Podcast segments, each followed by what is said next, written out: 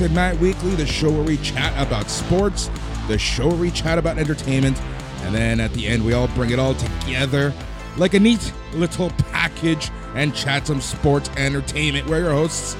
I'm Boris, and as always, I am joined by Matt. Bonjour.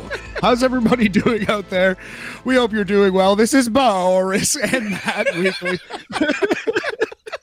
I almost Uh, forgot my name. I saw that. I'm sat here drinking a uh, a Bud Light mango seltzer. It's pretty terrible, but they're on sale at the LCBO. So hey, you gotta you gotta pull shoot sometimes. And yeah, life is good, man. How you doing, big homie? I'm doing great. Honestly, I cannot wait for this fucking week to end. Uh, that's my one swear word, dude. Honestly, I've been so out of the way quick. so so busy. Like i mentioned a few Gotcha. weeks ago or last week i don't even know when it was uh, my day job my shoot job as we like to say um, got acquired. So which has been a good thing. It's been a very good and positive thing. But you know you got to make sure that your all the employees are happy. You got to make sure that your uh, the people that report to you or as i like to call them the underlings are happy um, which they are for probably the most part. They probably won't be if you call them underlings. But please don't listen to this show, so they're never going to know that I call them underlings. Hey yo, right? So, um, no, but yeah, all my direct reports they seem pretty hyped. Uh, not Mojo Rawley hyped, but just hyped. Uh, and today had a super important um meeting where I was actually the one of the first people to give a presentation to the new powers that be um, in terms of what we do, what our product is, how I support the product, yada yada yada. Didn't get Jeff Jarrett and Vince McMahon on the spot, so that was good. Uh, but it was no, all in all, it was a really good meeting, and I cannot wait for this freaking week to end because like i said with all of that i've been literally talking to every single one of my customers making sure that they're cool too right because they have plans. When a company gets acquired that's always a little uh, scary for, for for the tech industry right? So i've been super busy with that. Uh, but uh, hopefully once i finish all this finish all that uh, i'll be able to get back to my regularly scheduled uh, program of just being busy with other stuff mainly SNME stuff. Not to say that we haven't been busy. And this is like the odd week where we do the midweek to end week BAM. And the reason for that is I like recording BAM on Sundays. Um, it works out while football isn't on. Uh, and the unfortunate part is Sundays are sometimes pay per view nights. And I just don't want like a million and one shows at once.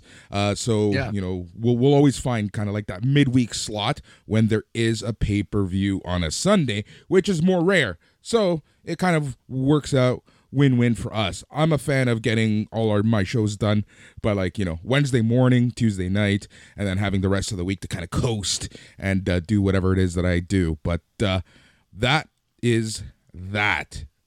Matt, Matthew, how are you?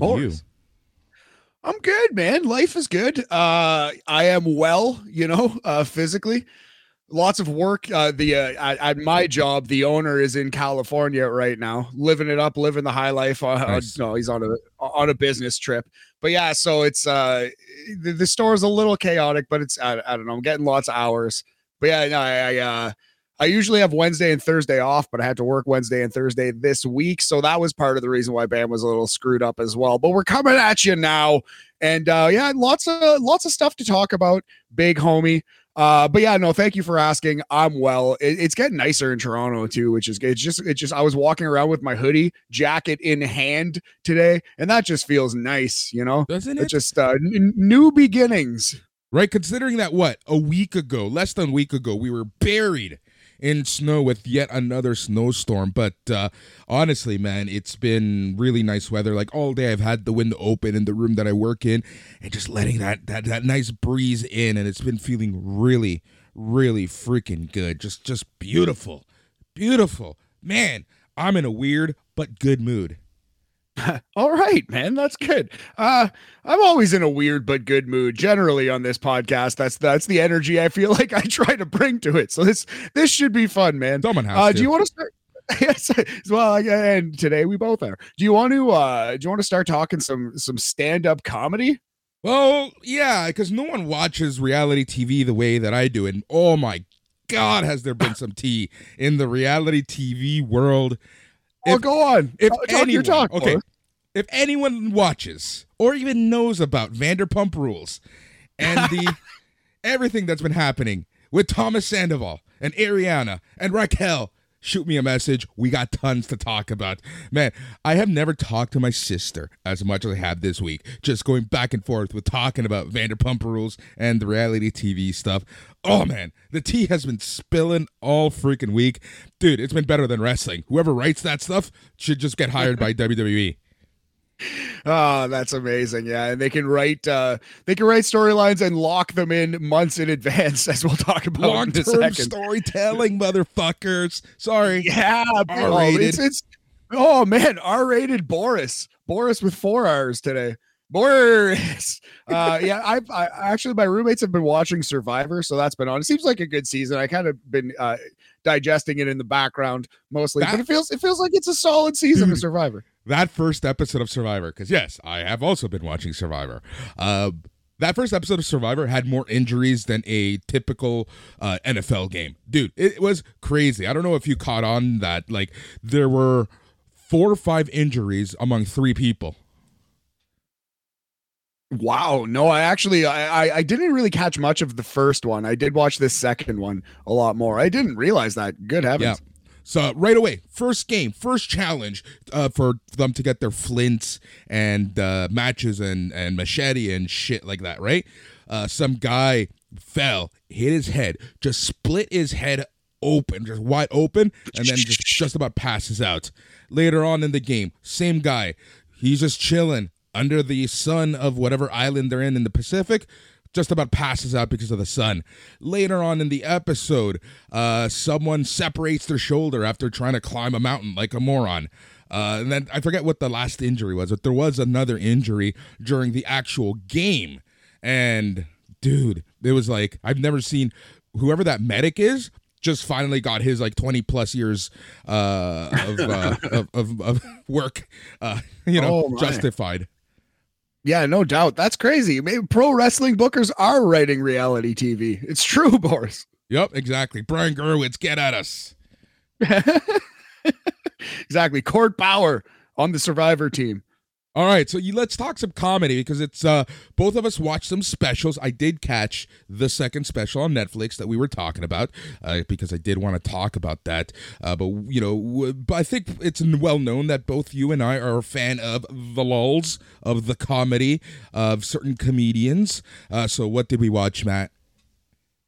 Yeah, uh, love stand up, have done stand up, gonna do it again. Uh, y- the thing is, to be good at it, you must dedicate yourself so uh, fiercely, and you always got to be performing and thinking about material. And it's it's a full life thing. So I need to do it for like a year, put out an album, and that'll be good. You know, I don't I, I don't want to be Jerry Seinfeld, but it would be dope if I could be like you know, even a very poor man's Adam uh, Levine or DeVine or whatever his real name is from Workaholics. It's just somebody discover me. You know, it's about goddamn time. Anyway, Boris, moving on to the, the to the talk of real comedians. Chris Rock, let's start with him. Selective outrage on Netflix. So, lots to like about the special, lots to dislike about the special, in my opinion, my humble Yep. opinion. Chris Rock takes big fucking swings. That's why I love Chris Rock. He is my favorite comedian. He and Dave Chappelle, but I would I would rank Chris Rock number one. I've seen his specials more. I've laughed along with them and like my family.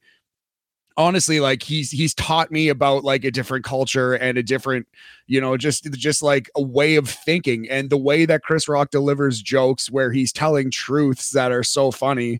You know, I just I I really I love that style. That's kind of what I want to do as a comedian. So like I just I I love Chris Rock. I was I was really disappointed with this special in some ways. In some ways I liked it, in some ways I found it very interesting. But he's just he's really hung up on the cancel culture thing. It's just like Yeah. I if I- if I never again have to hear a rich comedian bitch about cancel culture, it will be too soon. Like we get it.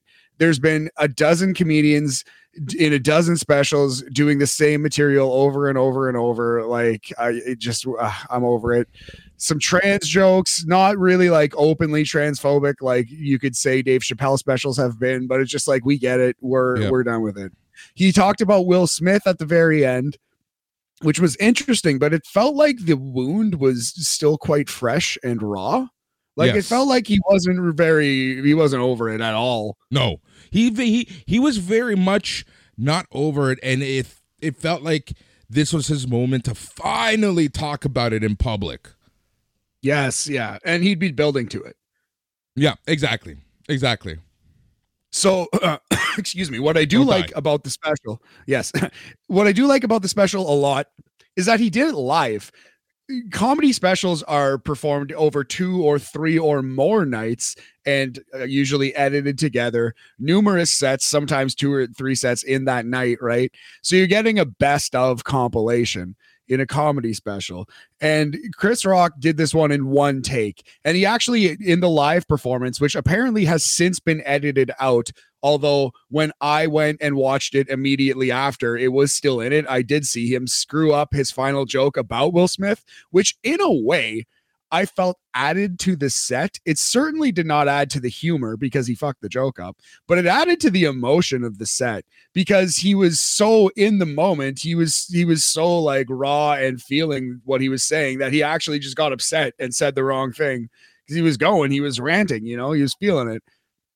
So I actually liked that flub in its own way. The most interesting part of the special was him talking about his daughter. That was my favorite part. I laughed a couple times there, but that was basically it. That was like the only time I had really laughed at this Chris Rock special, man, and that kind of made me sad. Like this was his uh, my least favorite special of his, in my opinion.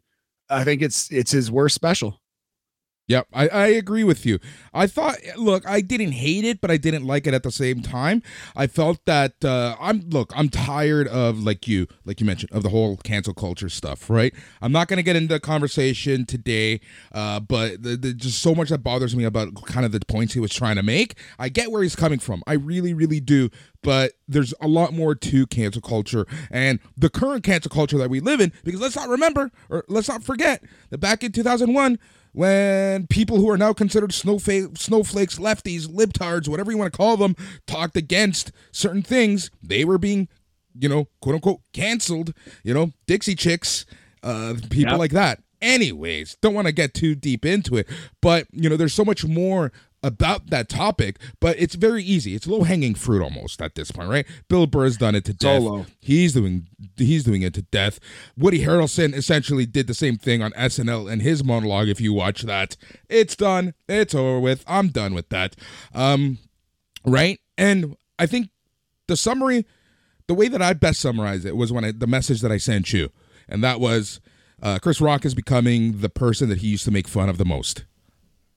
That's what's so sad, man. That is what's so sad. He used to like, uh, I don't know, this is probably overstating it, but it felt as a fan, as a young kid watching him too, it felt like he used to speak truth to power and kind of Yes. like be for, be for the little guy. And now he is, now he is quite the opposite. And it's just like, yeah, man, like when, when all the old guys are talking about one thing, and I'm not trying to age discriminate or Yeah. anything like they're, you know what I mean? I love that. I, man, I'm still a fan of Ron McLean. I was still a fan of Don Cherry until he went nuts and pointed in the camera and said some racist shit and got fired. But like, it's cool when old people are allowed to age on screen. And I think like just because you pass 45, it doesn't mean you're no longer valid in our society. Like, I want to see what the elder statesmen have to say. I want to see what Chris Rock has to say. I want to see what Dave Chappelle has to say. But if they're all talking about the exact same thing, and it's like, it's just like tired and hack you got to get off the subject. Like how do they not see that they're tired and hack?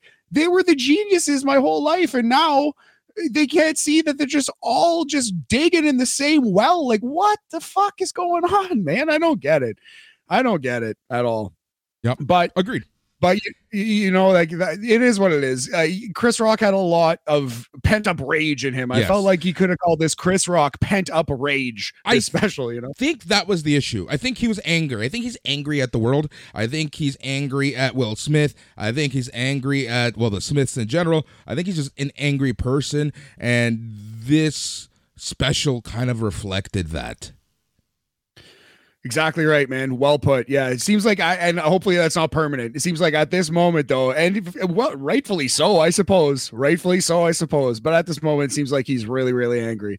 which brings me to Marc Maron's special from Bleak to Dark. Because after watching Chris Rock's special and not really enjoying it, I was like uh, so in a comedy mood. I was like, oh, I'll give Marc Maron's a try. I, I was kind of blown recommended this away. one to you because I know I'm a huge fan of Marc Maron, right? Like I've always listened to his podcasts, loved Yeah. him in in uh, in in in um Glow. Glow. I almost said Glee. I'm like, no, it's not GL. Other letters. Glow. He was awesome in it. So a lot of our listeners might know him best at that or his podcast. He does so much. But his latest special, uh, which you can catch here in Canada on Crave, uh, Yes. I was blown or away by HBO. it. Yes. Yes, yeah. Uh, From Bleak to Dark, Marc Maron, his 2023 special. I think this is his finest work, man. I would go as far as as to say this is Marc Maron's masterpiece. He Yes. talks about losing. He talks about losing his girlfriend. He talks about this the society we're in and like people. And he is lefty, you know what I mean. But but Chris Rock is is very clearly a Democrat and a lefty as well. And I thought he completely missed the mark. So maybe I'm biased, and that's fine. But well, you know, and I Mark I thought Marc Maron like like the way he he talked about uh quote unquote cancel culture he kind of weaved into it and and out of it. And just his his storytelling is is very good. Uh and, and he he doesn't have to be the coolest guy in the room. He can still kind of like be an asshole but you still like him i don't know like I, I just thought this was brilliant stand-up comedy like this was this is a special that i know i will watch more than once in my life I will show people. I might throw it on for my mom next time I'm home, you know, for a week. Like honestly, like this is a special that's going to stick with me. So Marc Maron's is for me like five out of five. Like I would I would highly recommend Marc Maron's special from bleak to dark. And I never thought I'd say it. Never in a million years, but I liked Maron's way more than I liked Chris Rock's, man. Way more. It was way What a- better. what a crazy world we live in, right? It's absolutely crazy. And I agree with you, right? I watched the Marc Maron one. Like I was in a weird mood. And I, I just needed something chipper, something happy to watch. And I turned it on and I was blown away by it. He gets so real and so emotional at times, but yet he's still able to hit the mark on his jokes, right? As you mentioned, he talks about uh, his girlfriend that passed away from uh, during COVID. Not from COVID, during COVID, uh, and he kind of talks about kind of the depression and the loneliness that was added on by all the COVID stuff, right? He also talks and and stuff that you never really knew about him, his family life, him growing up, and stuff like that. Which was, you know, you I feel like you know you know someone on as a comedian as one person, right? And oftentimes it's like a, it's a it's a mirror of themselves. But I really feel like you really got to know him in this one. Yeah, man, exactly. And that's what comedy is all about. So Chris Rock had some real stuff to talk about, obviously, but so did Marc Maron. I would argue his like uh, we can get into a whole thing with the with the Chris Rock stuff about about the slap. I don't think I I'm actually shocked that he's so hurt and embarrassed by it. Why? You won, bro. You won that exchange. Like Will Smith, what I was worried about and I think it might be happening is that it was going to hurt both people's careers. Now it is. Obviously, now it is, man. Obviously, it was going to hurt Will's. Like he embarrassed himself, but there's a way for Chris Rock to laugh that off and rebound. And I don't think he's done it. I'm shocked at how much it kind of like traumatized him. Like, why? Man, I've been punched in the face before numerous times, sometimes by people bigger than me, sometimes by people smaller than me. Nobody likes being punched in the face, but like, Mm, I don't know. John Jon Moxley might. Some people might. Hey, some people pay for the privilege, you know. but uh, yeah, man, I don't know. I'm just I'm just shocked that that Chris Rock is so traumatized by this thing, man. I think he won. He told a joke so rude that the Fresh Prince got up his uh, got out of his fucking chair and slapped him in the mouth. In the absence of the Tonight Show, Boris, with Johnny Carson, that's pretty much every comedian's dream now in Yeah. 2023 agreed. just say something say something so rude that that a 90s tv star slaps you in the mouth me i'm hoping it's blossom oh my god! You know what's so creepy? I was gonna say, "Fuck you, Joey Lawrence." Whoa, whoa, Boris. But, but you know what though? Like we were saying about paying for the privilege, maybe if if uh maybe I want Blossom to slap me in the face for different reasons. Ayo, hey. Let's move on. Speaking That's of getting slapped talk. in the face, you know who's had a pretty tough week? The Toronto Raptors on their West Coast swing. Yeah, the, the Raptors usually get slapped with uh, with various appendages while they're on the West Coast. Yeah, but this week was been pretty tough. Look, I don't, I don't know how to approach the subject, but I'm just going to talk about how the Raptors feel. They feel that they've been uh, slided. They feel like they've been put in the wrong by the NBA referees. Uh, that they lost against Denver after a bunch of calls after. Um, uh, well, Scottie Barnes being ejected from the game for saying something under his breath.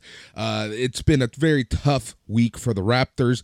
Fred Van VanVleet was the latest one to talk about this. And on Sunday, he said he wanted to, or Monday, he said he wanted to save his money instead of criticizing the officials after a controversial loss. But last night, after they lost to the LA Clippers, that wasn't the case. And Matt, I, I let's see if this works. Let's see how well this works. Trying new software. Let's see if this goes. Yes, let's hope it does. This is from Wednesday night. It was terrible tonight. Oh, oh, um, oh, gotta rewind this thing. Okay, now. All right, yeah, sorry, sorry. This is uh, what, what's the date? The exact date on this? Wednesday, April eighth, or sorry, March Mar- Wednesday, March eighth, after the game versus the Clippers, right? Where uh, Kawhi, former Raptors flame, done beat them with the assist from the referees. All right, let's listen. Ridiculous. Nice. And of course, an ad plays, right? Oh. fantasy baseball ad. Oh, it's a full ass thing. Holy fuck. They just went they went into a full ass fantasy baseball podcast ad here. Oh my god, we get it. Fantasy baseball. Yep. Okay, so so uh, is this Fred Van VanVleet thing just gone? Thanks, Yahoo Sports.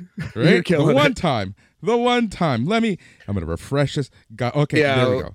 I mean, I don't mind. I'll take a fine. I don't really care. I thought, you know, um, Ben Taylor was terrible tonight. Um, I thought that on most nights, you know, a couple of the, you know, out of the three, there's one or two that just the game up, you know, and it's, it's, it's been like that a couple couple games in a row. Um, Denver was tough, obviously. You come out tonight, you're competing pretty hard. The third quarter, I get a tech, changes the whole dynamic of the game, changes the whole flow of the game. And, um, you know, most of the refs are trying hard. I like a lot of the refs are trying hard. They're pretty fair. They communicate well. And then you got the other ones who just want to be dicks and um, just kind of the game up. Nobody's coming to see that. They come to see the players. And um, I think we're losing a little bit of the fabric of what the NBA is and was. And um, it's been disappointing this season. Um, you could look up most of my texts this year have been with Ben Taylor officiating. So at a certain point as a player, you feel it's personal. And um, it's never a good place to be. That's not why we lost tonight. We got outplayed. Um, but it definitely makes it tougher to overcome. I think that um, there's been certain. All right, so that's that's the main part of this. Now, here's a nice little stat, Matthew. Out of eight possible technical fouls that Fred VanVleet has got, Ben Taylor gave him five. Ooh. Well, that is the majority. Mathematics will tell us. By the way, you might need to clean that up in post. There seemed to be an echo there. Maybe we'll maybe maybe uh Fred VanVleet has been a robot this entire time. Anyway, uh yeah, man, that sucks. The Raptors, though, like obviously every fan thinks this, every fan of every team thinks this, but I think due to the Canadian factor and the lack of superstars other than Vince Carter for like a year and a half and Kawhi for literally uh, one season, uh, the Raptors always get screwed over by the refs. They never get any respect. They're the little brother of the NBA, and that is kind of the way it's going to be until they get another Kawhi. Yep, that's the unfortunate part, right? Really sucks. Uh, so they did ask him about this today, and he kind of kind of apologized without apologizing. He says he was unprofessional, but he says heat of the moment, and he really didn't apologize to the ref whatsoever. It was the heat of the moment telling us where our Fred went, and he went down with the ship. He did lose a little bit of money, but you know what? Fred's got a big contract coming. He can afford it. He can afford it. Yep, exactly. That's exactly it. All right, so that is some NBA news. Let's talk about the WNBA. It's something that we typically don't talk about here, and that's just because, well, you know, Toronto doesn't really have a team, and it's actually quite hard to catch games of the WNBA here in Canada unless they're nationally uh, aired from the States. Uh, so the WNBA is coming to Toronto. They are actually supposed to debut May 13th at the Scotiabank Arena. Uh, and this game was going to be against the Chicago Sky and Minnesota Lynx. Dude, this game just about sold out earlier this week during the pre-sale. There were under I think I think it was like under 500 tickets for the actual general sale today, and they sold out within seconds. I love it, man. I, I I bet they won't do this, but you know what they should call the team when they when they inevitably expand to Toronto because they would be crazy if they didn't. If there's this much uh interest for a WNBA game anywhere on earth, put a team there immediately. So when they put a team in Toronto, they should call it the Toronto Pterodactyls. I like that name. I really do. It, it, it, it rolls off the tongue. It's a little long, doesn't fit so well on Terrace. a jersey. So I yeah, right. They could they could shorten it however they want, but the Toronto Pterodactyls for the uh, you know the, the the sister squad to the Raptors, I think that would be pretty good. Man, it always makes me laugh how the Toronto basketball team is called the Raptors because you know of all the Raptors that roamed here in the Toronto area, you know, millions of years ago, not because of the popularity of the 1993 movie Jurassic Park.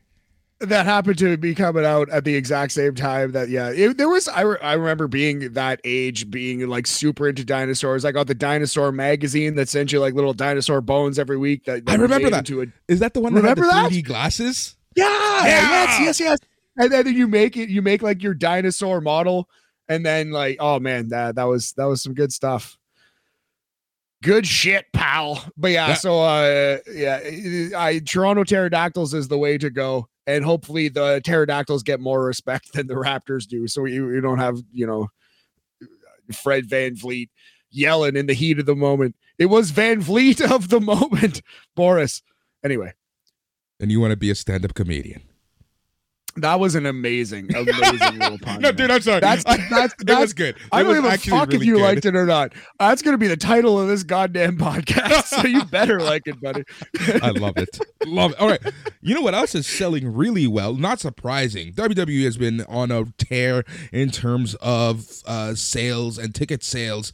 Uh, so SmackDown is coming to Toronto in August, and the pre-sale was yesterday. And I checked the tickets last night before pre-sale ended, and dude, there was like maybe two sections in the 300, which is the upper bowl, available. And in those sections, maybe like 120, 200 seats.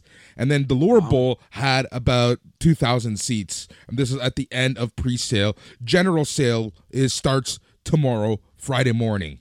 So I think that's going to be a legit sellout for WWE here in Toronto. They're doing very well, man. Uh, Meltzer said on the radio show today, and I hadn't even considered it, but he's right. Uh, they're going to Puerto Rico for Backlash, hosted by Bad Bunny. And Yep. Meltzer said, "Man, they they probably could have sold out a stadium in Puerto Rico. They could have sold out a soccer stadium, man. They're that pot, and it's been so long since Puerto Rico's got a big show. Uh, the last big WWE show, truly big WWE show, I think was New Year's Revolution 2005 with the Elimination Chamber. Yep. Which we just talked about on this show, I think Just last did. episode.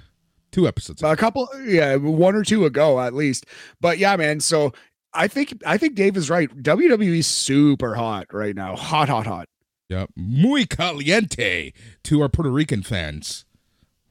aha see All right. bueno We're still talking sports. Let us talk some World Baseball Classic. It is True. going on right now. Essentially, it is the World Cup of Baseball. Man, I, I, I this is why I love and hate FIFA. I love and hate FIFA because they're the only governing body who can get, you know, the clubs and um, federations on somewhat on the same page to do something like the World Cup every four years, regardless. You know, the World Cup of Hockey has had so many different formats, and it's happened so uncommon. The World Baseball Classic, so uncommon. Hap sometimes it's every three years, sometimes every five years, sometimes every six years, and after the last one, I'm actually surprised that a lot of clubs and teams are letting their players go because I don't know if you remember, but there were a lot of injuries at the start of that year with players that went to the World Baseball Classic. Yeah, there, it's always a risk. But I do love the World I Baseball do. Classic. I, I almost wish they did it every season. I, I not that I think they should do the World Cup of uh, soccer and hockey every season, but I think for baseball, this is better than spring training. I'd rather see this at least every at least every two or three years. Yeah. I'm very much okay with. So yeah, if you're unfamiliar, quickly the format of the World Baseball Classic this year it changes a lot. There are four pools of five teams. Uh, five times four is 20 teams in this World Baseball. Classic. Uh, carry the one. Yes, your math is correct. 20. All right, thank you. Uh, well, yeah, we'll consult uh, an abacus on that one. Uh, I'm sorry. so yeah, you play every team in your pool, and uh, then the top two teams in each pool move on to the quarterfinals, bud, the Elite Eight, and then it's a straight bracket showdown until you get to the championship. So uh, the United States uh, are in Pool C with Canada, Mexico, Great Britain, and Colombia. They play in Phoenix, Arizona, and they have yet to start playing. Yep. Uh, so there's two games every day. The games that happened today, which is Thursday, were Czech Republic and China, Cuba versus Panama. Friday's games are Korea versus Japan. That's a game to watch. And Italy Ooh. versus Chinese Taipei. Do you know who the Italian coach is? The skipper? Is it Mike Piazza, Oh, you know it, buddy. The Pizza Man Piazza, New York catcher? Los Angeles catcher, but sure. Uh, well, well, it's it's Depends a song. I- I- yes. yeah, true. He was on the Mets. It's a song, I believe, by Sebastian and Belle. A really great song. It Uh, is. uh, Piazza Piazza, New York catcher. I think it's on the Juno soundtrack. I believe you're right. I believe you're right. But yeah. Um Elope with okay. me, young Boris, and we'll sail around the world. Let's not do that. Let's never do that ever again. Might even edit that out. I'm joking. ah, please, for the So- love of God, edit that out. Couple things I want to talk about about the World Baseball Classic is number one, hope the injuries don't happen. Number two, Matt, I love the international crowd. So what you didn't mention about the pools were that the various pools play in different continents. Yes. So Pool A uh, is in Taichung, Pool B, Tokyo, Pool C, Phoenix, and Pool D, Miami. So Pool C and D are in the same country, let alone continent. But Yeah. well, I guess Pool A and B are in the same uh, continent too, but different continents. Intercontinental Championship of baseball here, Boris. Sounds better than the international championship. Well, which sounds better than the All Atlantic Baseball Classic. All right, so the crowd. So I was watching the Panama Chinese Taipei game a few days ago where Panama just steamrolled over Chinese Taipei. But the crowd was amazing. It was essentially it felt like a soccer crowd. Yes, in uh, Taichung, Taiwan, unbelievable crowd, dancing, chanting, blowing on horns, flags everywhere. It was really cool to see. Number 2 the or I guess this is the third point that I want to make at this point. I have never been so happy for a pitch clock than I was watching these games. Wait, there's no pitch clock. Though, in these that's what I right? mean. I am so Ah! happy that there is a pitch clock because the the Chinese Taipei game went four hours plus, three and a half hours plus, I should say. Um, the Cuba Panama game earlier today, almost four hours. Whereas MLB games, and we're still only in spring training, we haven't even started the season with this thing.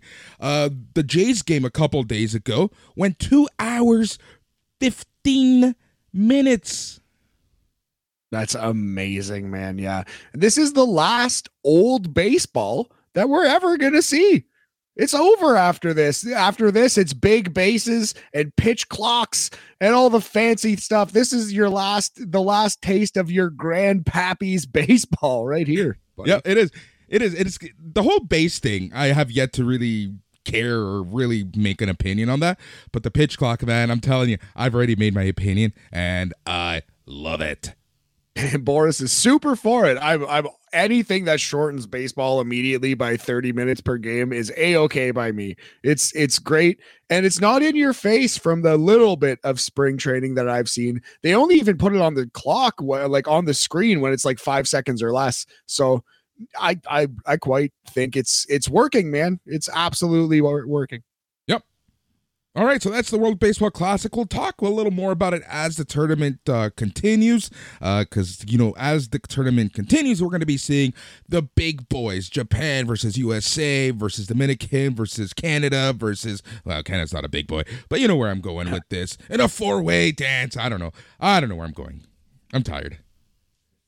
you know what I mean. well, you, you you had a lot of steam there for a second. So yeah, quickly, Canada's schedule uh, do you have it? I can load it up real quick. Real, real quick. I know they start against England on the 12th of March, which is Sunday. Yeah, that's all I know. Is that they started on the weekend.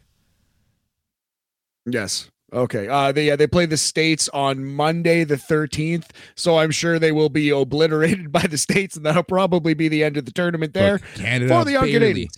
I don't know what the final score was, but they were facing the Cubs yesterday, and the Cubs were beating them six to four. The last I checked. Oof, oof. Well, it's not what you want. Not what you want. So yeah, the schedule. Uh Sunday, March 12th versus Great Britain, 3 p.m. Eastern time. Uh Monday, March 13th versus the USA, 10 p.m. Eastern time. Tuesday, March 14th versus Colombia, 3 p.m. Eastern time, and Wednesday, March 15th versus Mexico, 3 p.m. Eastern time. Very cool. There you go. World Baseball Classic coming at you. Pitter patter. Let's get at her, bud. Speaking of pitter patter, WWE is doing something very interesting. They uh they're getting at her. They're getting at her. That's for damn sure. So I only know one person in my life who bets on wrestling, and that's our friend Mark Andrade. Really? Oh, I I never knew that he made good money one WrestleMania. I forget what it. I oh, forget no which shit. match it was, but he made really good money one year. That's amazing. I have a funny story for you. So back in the day, Boris, in 2011, I was writing for the score the score.ca uh, in Canada, I was feeling myself pretty good, good about that. And I thought I, I considered myself something of a wrestling expert. I did, by God, little precocious 24 year oldish mad editor thinking he knows everything in the world. And I would brag about in my score blog betting on wrestling, betting on this Ryback versus Mark Henry WrestleMania match. That was that was that was money. It, was, it turns out it was illegal to do this in Canada at the time. Nobody in my blog noticed or cared. But uh, yeah, so the funny part of the the actual funny part of the story is if you remember how this Ryback versus Mark Henry feud and match went, Ryback turned heel uh, randomly uh, in the build to WrestleMania, they turned Ryback heel. You remember that? And the odds, the odds for this match dramatically flipped. And instead of uh, Ryback being like a slight favorite over Mark Henry in a match that I thought, oh, babyface Ryback is going to mow through Mark Henry at WrestleMania. This is the safest money I ever saw, and the odds are so good right now. They turned Ryback heel and Mark Henry beat this man, and I lost my only bet on fake wrestling that I've ever made in my entire life. And it was one that I was bragging about publicly for weeks. amazing.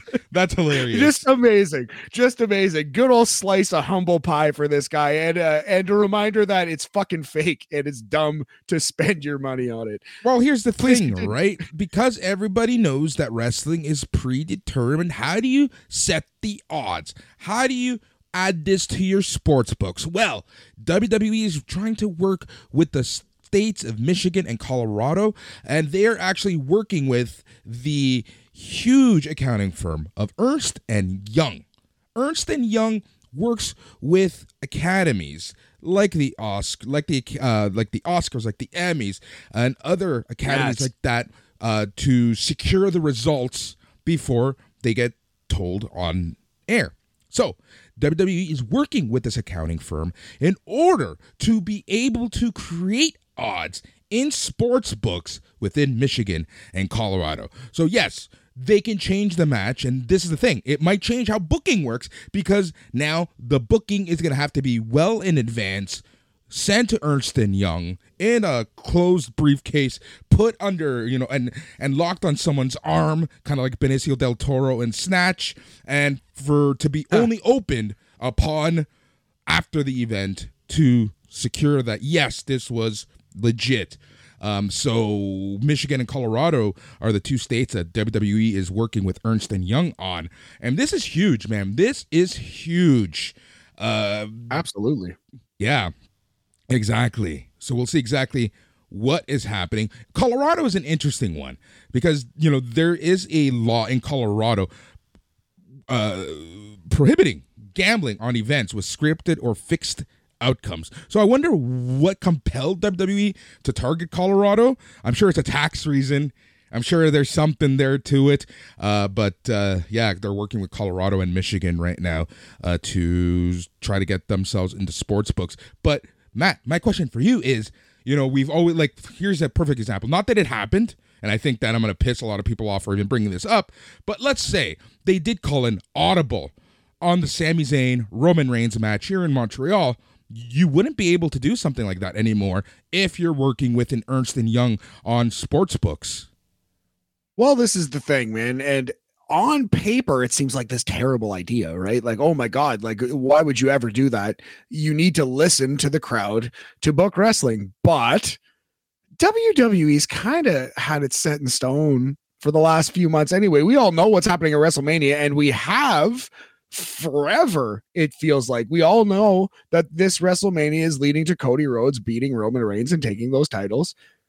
That's been set in stone for months. Like, I don't know if this is going to be that big a change, but the thing is, even even if nine times out of ten WWE does do the thing that they're planning on doing, that one time out of ten could be so special. That's what wrestling should be. Like I, this just completely eliminates the Sami Zayn possibility, like you said. And I I will go to my grave thinking they fucked up not giving Sami Zayn that win now, in Montreal. Let's talk about something like the Royal Rumble, where the winner could be eliminated by accident. Oh, that's an excellent point. The winner is going to have to stay in the middle of the ring the whole time to avoid something like that, right? And th- to uh, me, that will make it obvious. It will make it boring, especially if you're trying to build a star out of this Royal Rumble, right? Like if this is a person uh, getting the Diesel treatment, getting the Kane treatment, getting the Brock Lesnar treatment, right? And they're, they're just standing in the middle of the ring to, to make sure that they're not eliminated. It's going to really take away from a lot of the entertainment value. You're right. But how many times has a person actually been eliminated by accident? Stone Cold that Stone one Cold? time. Who I knows like to, if it's happened? I like to think you know? Macho Man did it in '93 because he's an idiot. I just, I just had to. Oh had yeah, to. thank you. Yeah. You know, you know how deeply, how deeply that one.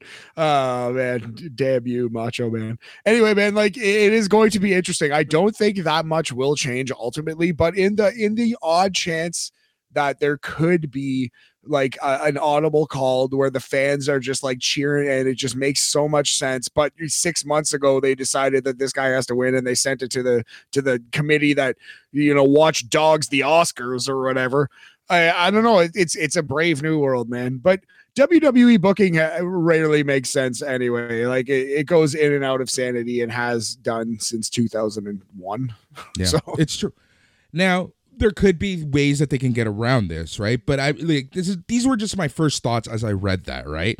Um, so we'll see what happens because I know a lot of people just read the headline. They're like, "Hey, it's fixed. How are they going to do this?" Well, they're going to do it the way that the Academy Awards and other award shows yes. do this, right? Um, they have an accounting firm working with them to closely guard the results.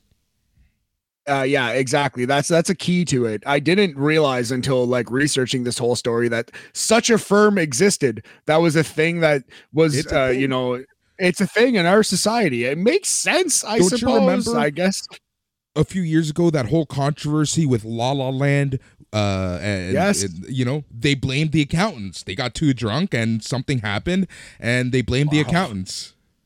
That's amazing. I I did not research or care much about that. Only It was Moonlight and La La Land, right? Yeah. Yeah. yeah. So what had happened for our listeners is that they announced the wrong winner to the Film of the Year award at the Academy Awards uh, because of some mix-up. Who knows what actually happened? But uh, yeah, maybe an audible was called there. We don't know.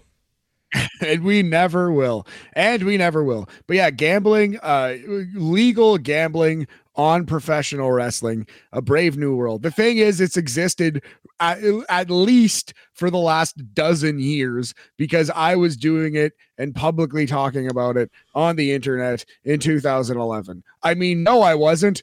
Don't hold me to that. That's a lie. Those those articles have been scrubbed anyway. You can't you can't find my archive on the score. You go look for it. I, I hope you can. Tell please prove me wrong but you go try to find it. Matthew Smith will find it somehow.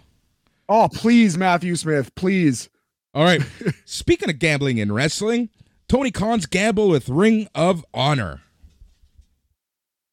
yeah Yeah. lots of lots of gambles going on with ring of honor Are, I don't, I don't know what you're getting at right now. We didn't talk about this before the podcast, but can I tell you what's bugging me the most about Ring of Honor before you go on your rant? Yeah, let's let's hear you. I love that he's trying to like uh you know reach to Jay Briscoe, reach out to the to the Briscoe family and tribute this man, but another ladder match does not need to happen. You're gonna like why does Tony Khan have such a boner for ladder matches? You don't need to do one every 2 months, guy. Come on. Save your talent. People get hurt in these ladder matches all the time too. It's like there's a little bit of uh you I, I think Edge used to talk about Michael P.S. Hayes like uh, pu- booking these ladder matches and putting them all together and like man like you're not the one taking these risks like chill out bro and i think there might be a little bit of that in tony khan who knows Yeah, I don't know. It's he's a weird man. He's a very, very, very, very weird person. I have something to tell you when we're done recording. Um, all right. So Ring of Honor. I ominous right. I kind of didn't care too much about this show. It was a very hard watch for me. It really. oh that's sad did- you're you're roh mark that makes me I- sad I am an ROH mark, right? Like I really am. Uh, but this one, it really did feel like an episode of Dark, Dark Elevation, what have you. It was 10 matches.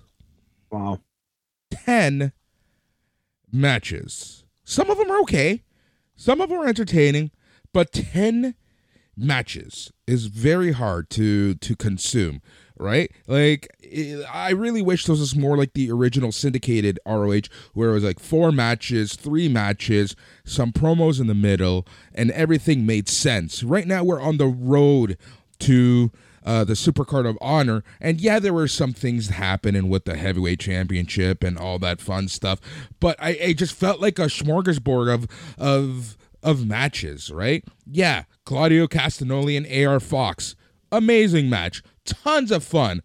But what at the end of the day, like why, why? Yeah, Eddie Kingston came out, did his thing, uh, you know, after he quit AEW last week. Um, but you know, he did that. Yeah, it was cool to see Zack Sabre Jr. But why is he facing Blake Christian? You know, it was amazing to see Mark Briscoe open up the show, but he faced Slim J. Yes, I understand that there's history there with Slim J and the original ROH, right? But it just felt like a a um an episode of Dark, you know, Madison Rayne and Skye Blue against Charlotte Renegade and Robyn Renegade, the Renegade twins, whom by the whom by the way I adore.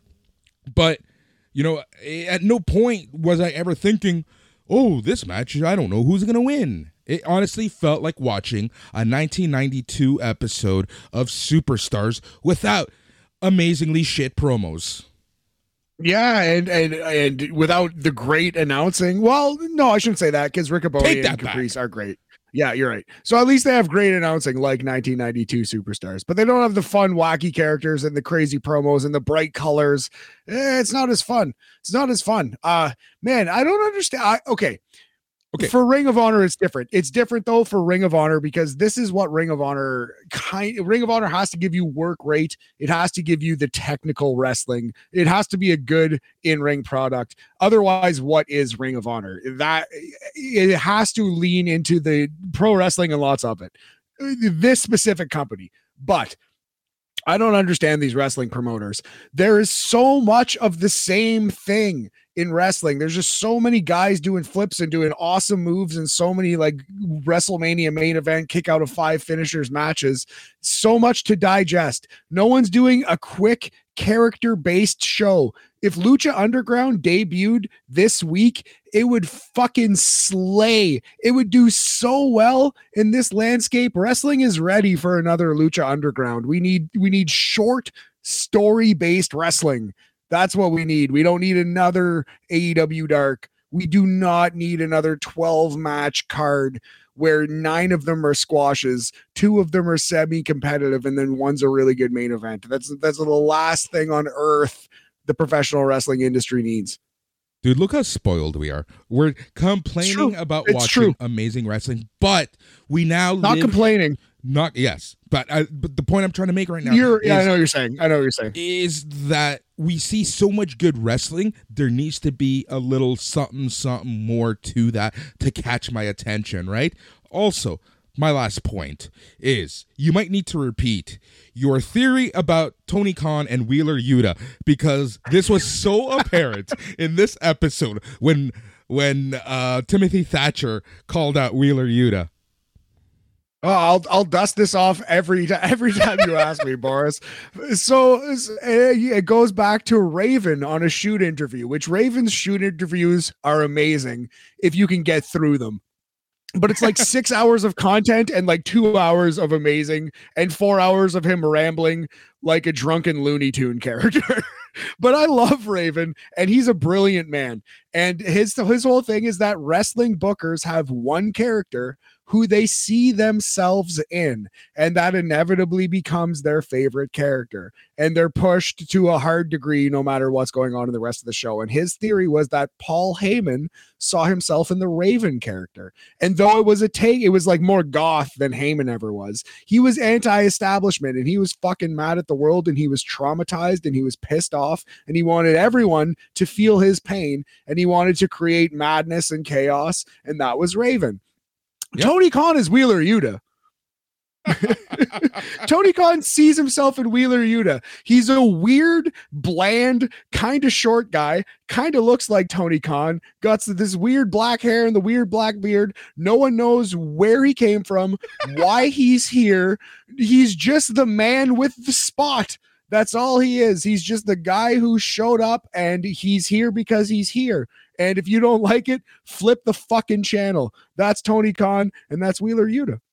Yep, that's exactly it, dude. It's just so funny. Every time I see Wheeler Yuta, I just think of your theory of of, of that. that's that's it. That's his boy. If you had to pick one guy in uh, in all of Ring of Honor or all of AEW, that would be the pick. That's my pick.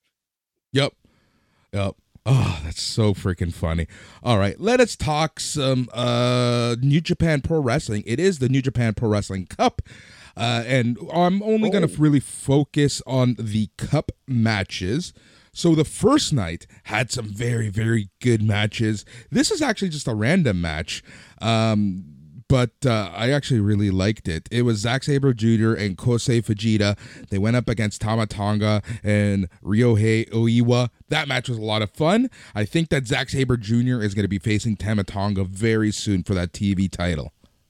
Oh, I like that a lot. Tamatonga can go. He has really improved in the last three years. Uh, basically since COVID, that guy has has really hit another gear. Love me some Tamatonga. I love the idea of the the veteran and the young boy tag. That's pretty fun.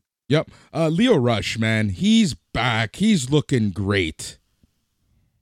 Let's go. Let's Um, go.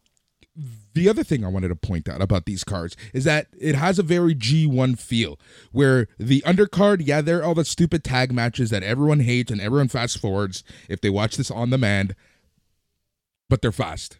They're like six minutes, seven minutes, four minutes.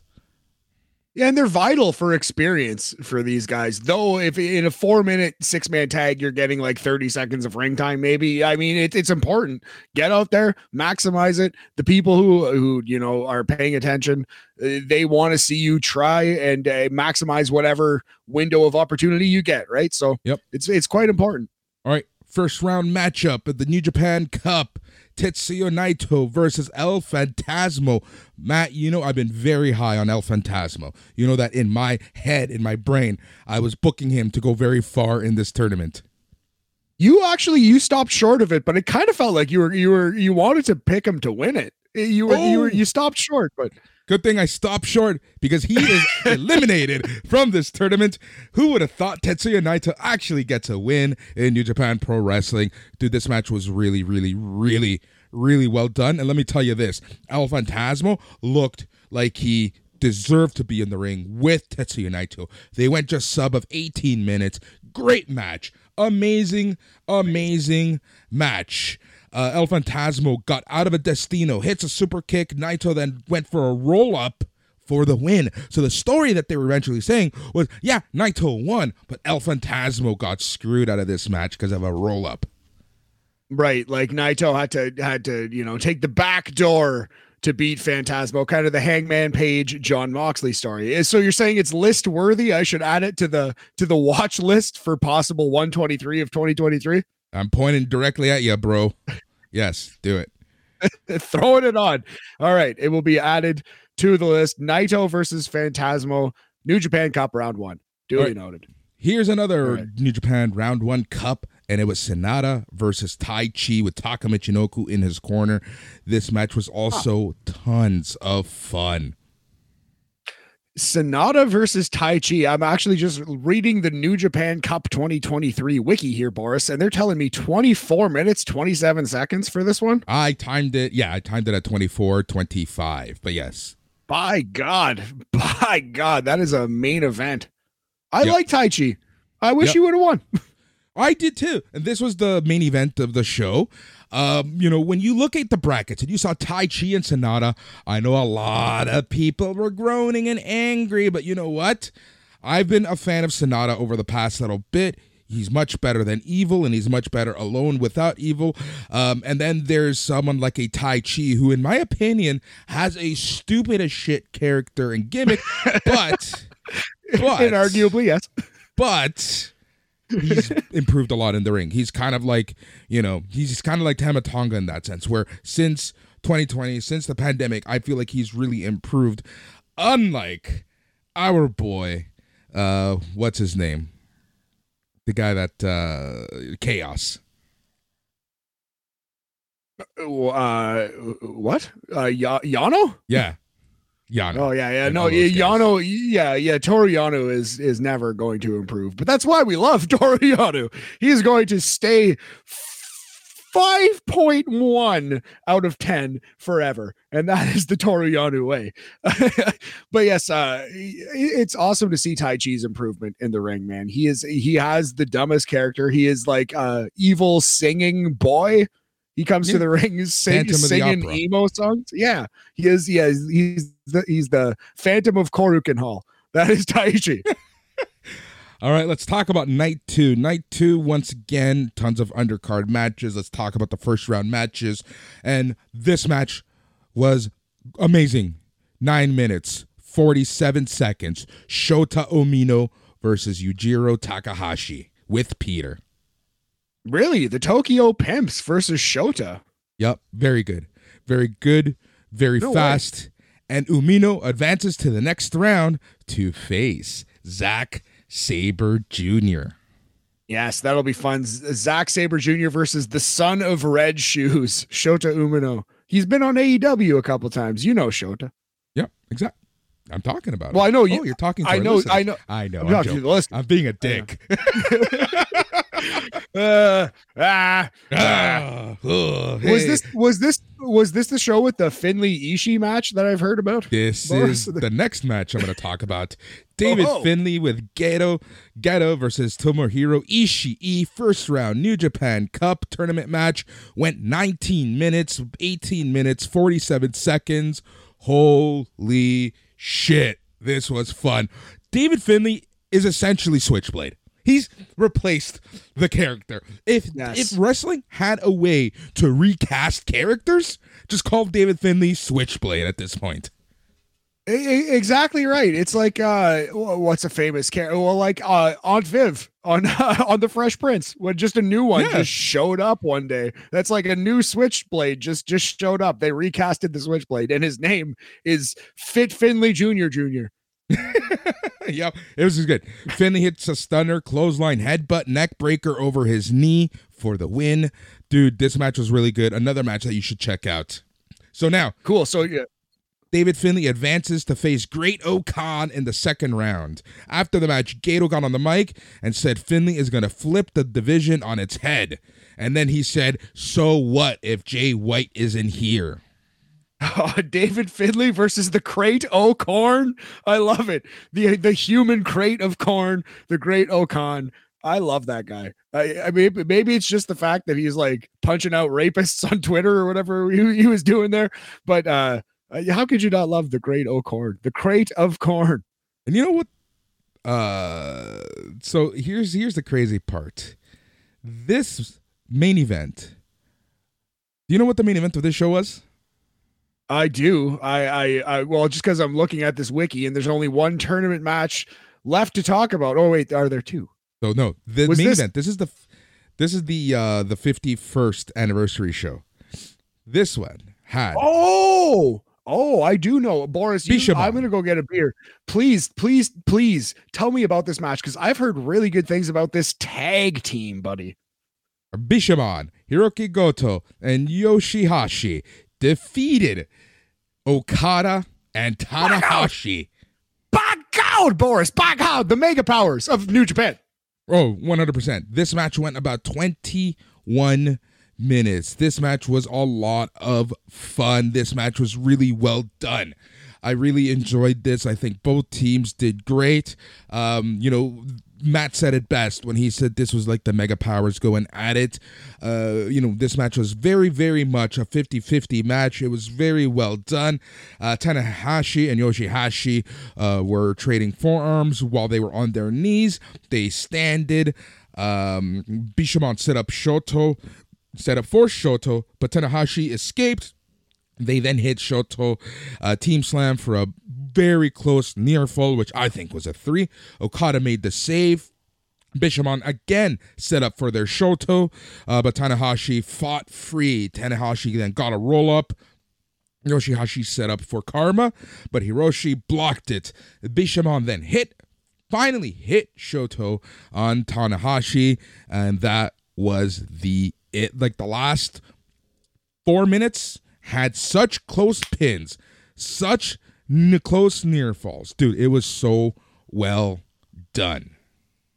Awesome, man. Awesome. Yeah, I have heard good things about this match. I actually forgot to add this one to the watch list as well. So thank you for reminding me. Yep. That's at least two, probably three that I need to add to the list. Yeah. Black out. But It yeah, was man. actually uh, cool having the Yeah. 51st anniversary show with important matches for the New Japan Cup. No doubt. Not only that, but this really cool tag team and kind of a shocking result. Like I really would have thought if they're going to put them together and put them in the main event, they're going to win the titles. But they, they really puts over Bishamon strong to beat Okada and Tanahashi. Obviously, they pinned Tana and not Okada, which at this point makes sense, I guess, because Tana's older. He's the elder statesman in the group. It's like pinning John Cena versus pinning Roman Reigns, right? Yep. All right. Let us go to night three of the New Japan Cup tournament. Mark Davis, our boy, Mark Davis, with Kyle Fletcher, went up against your boy, Toru Yano. Yes. Yes, the the eternal 5.1 out of 10 Toru Yano. That's This why match- Toru Yano. Oh my God. This match went way too long. This match was given almost 12 minutes. Okay, that's ridiculous. That's That's, 10 minutes more than Yano should be on my screen. I love I I legitimately unironically love Toru Yano. I I can't defend that. That's that's too much. Yep. All right. Mark Davis, thank God he won. Because Yano, you never know. Yano squeezes out random wins in these tournaments. oh, he'll pin a good wrestler. That's that's part of the reason why we love him. Yep. Anyways, Mark Davis won. And do you know who he's facing in the next round? Well, if uh, if my Wikipedia is accurate, and it always is, Boris, Will Ospreay is facing Mark Davis in the next round. The United Empire explodes. Student versus teacher. Davis versus William Ospreay. By God. Yep, it's gonna be great. I think that. Oh my God, that match is gonna be incredible. Incredible. Oh man. Incredible. Also, so yes, a hundred million percent agreed, buddy. Can't wait to see that. Don't I can't wait to see what they have in store, how they're gonna like structure it. You know? Yeah. The next match went way too long for my liking.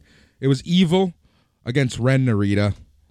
It was evil being evil and doing evil mm-hmm. stuff. I his you've seen one evil match, you've seen them all at this point.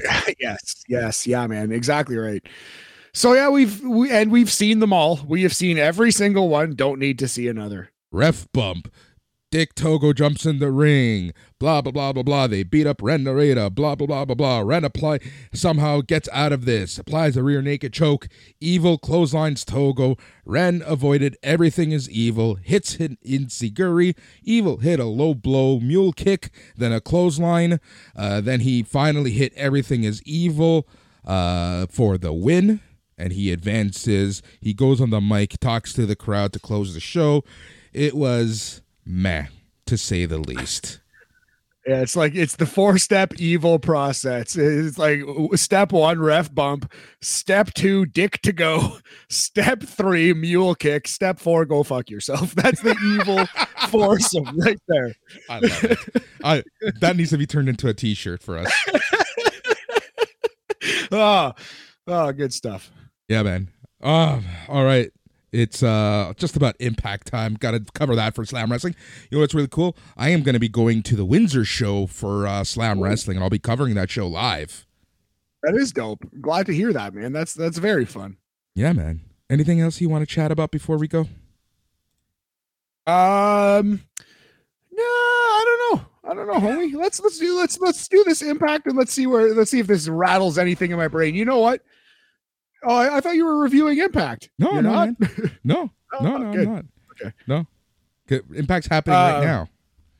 Oh, I understand. Okay, my bad. I do. I could throw a top five Iron Man matches at you real fast, but we could save that. Let's save Let's it. Save it. Let's save it for yeah. for for a Sunday Night Heat episode of BAM. Indeed, we'll, we'll let that one simmer on the pot. Is MJF versus Danielson the greatest Iron Man match of all time. Why don't you tell us, listeners? Maybe maybe you could sway my opinion before I just throw more fucking hot takes at you, like the fireball, like the like the absolute flamethrower that this podcast is. By God, Boris. Keep it locked here on the Sunday Nights of Main Event Network Eh, for all of your wrestling and pop culture needs, we've got a show for you. Whether you love wrestling, comedy, interviews, sports, we've got you covered here on Sunday nights. Main event. Join the family by going to patreon.com slash SNME radio. Got so much on the go, so much happening. Matt, as always, it's been a pleasure chatting with you. I never meant to give that tech to you. I'm gonna mute you very soon. He's Matt. I'm Boris. Till next time, stay tranquilo. Oh, yeah, yeah, yeah. Yeah, yeah.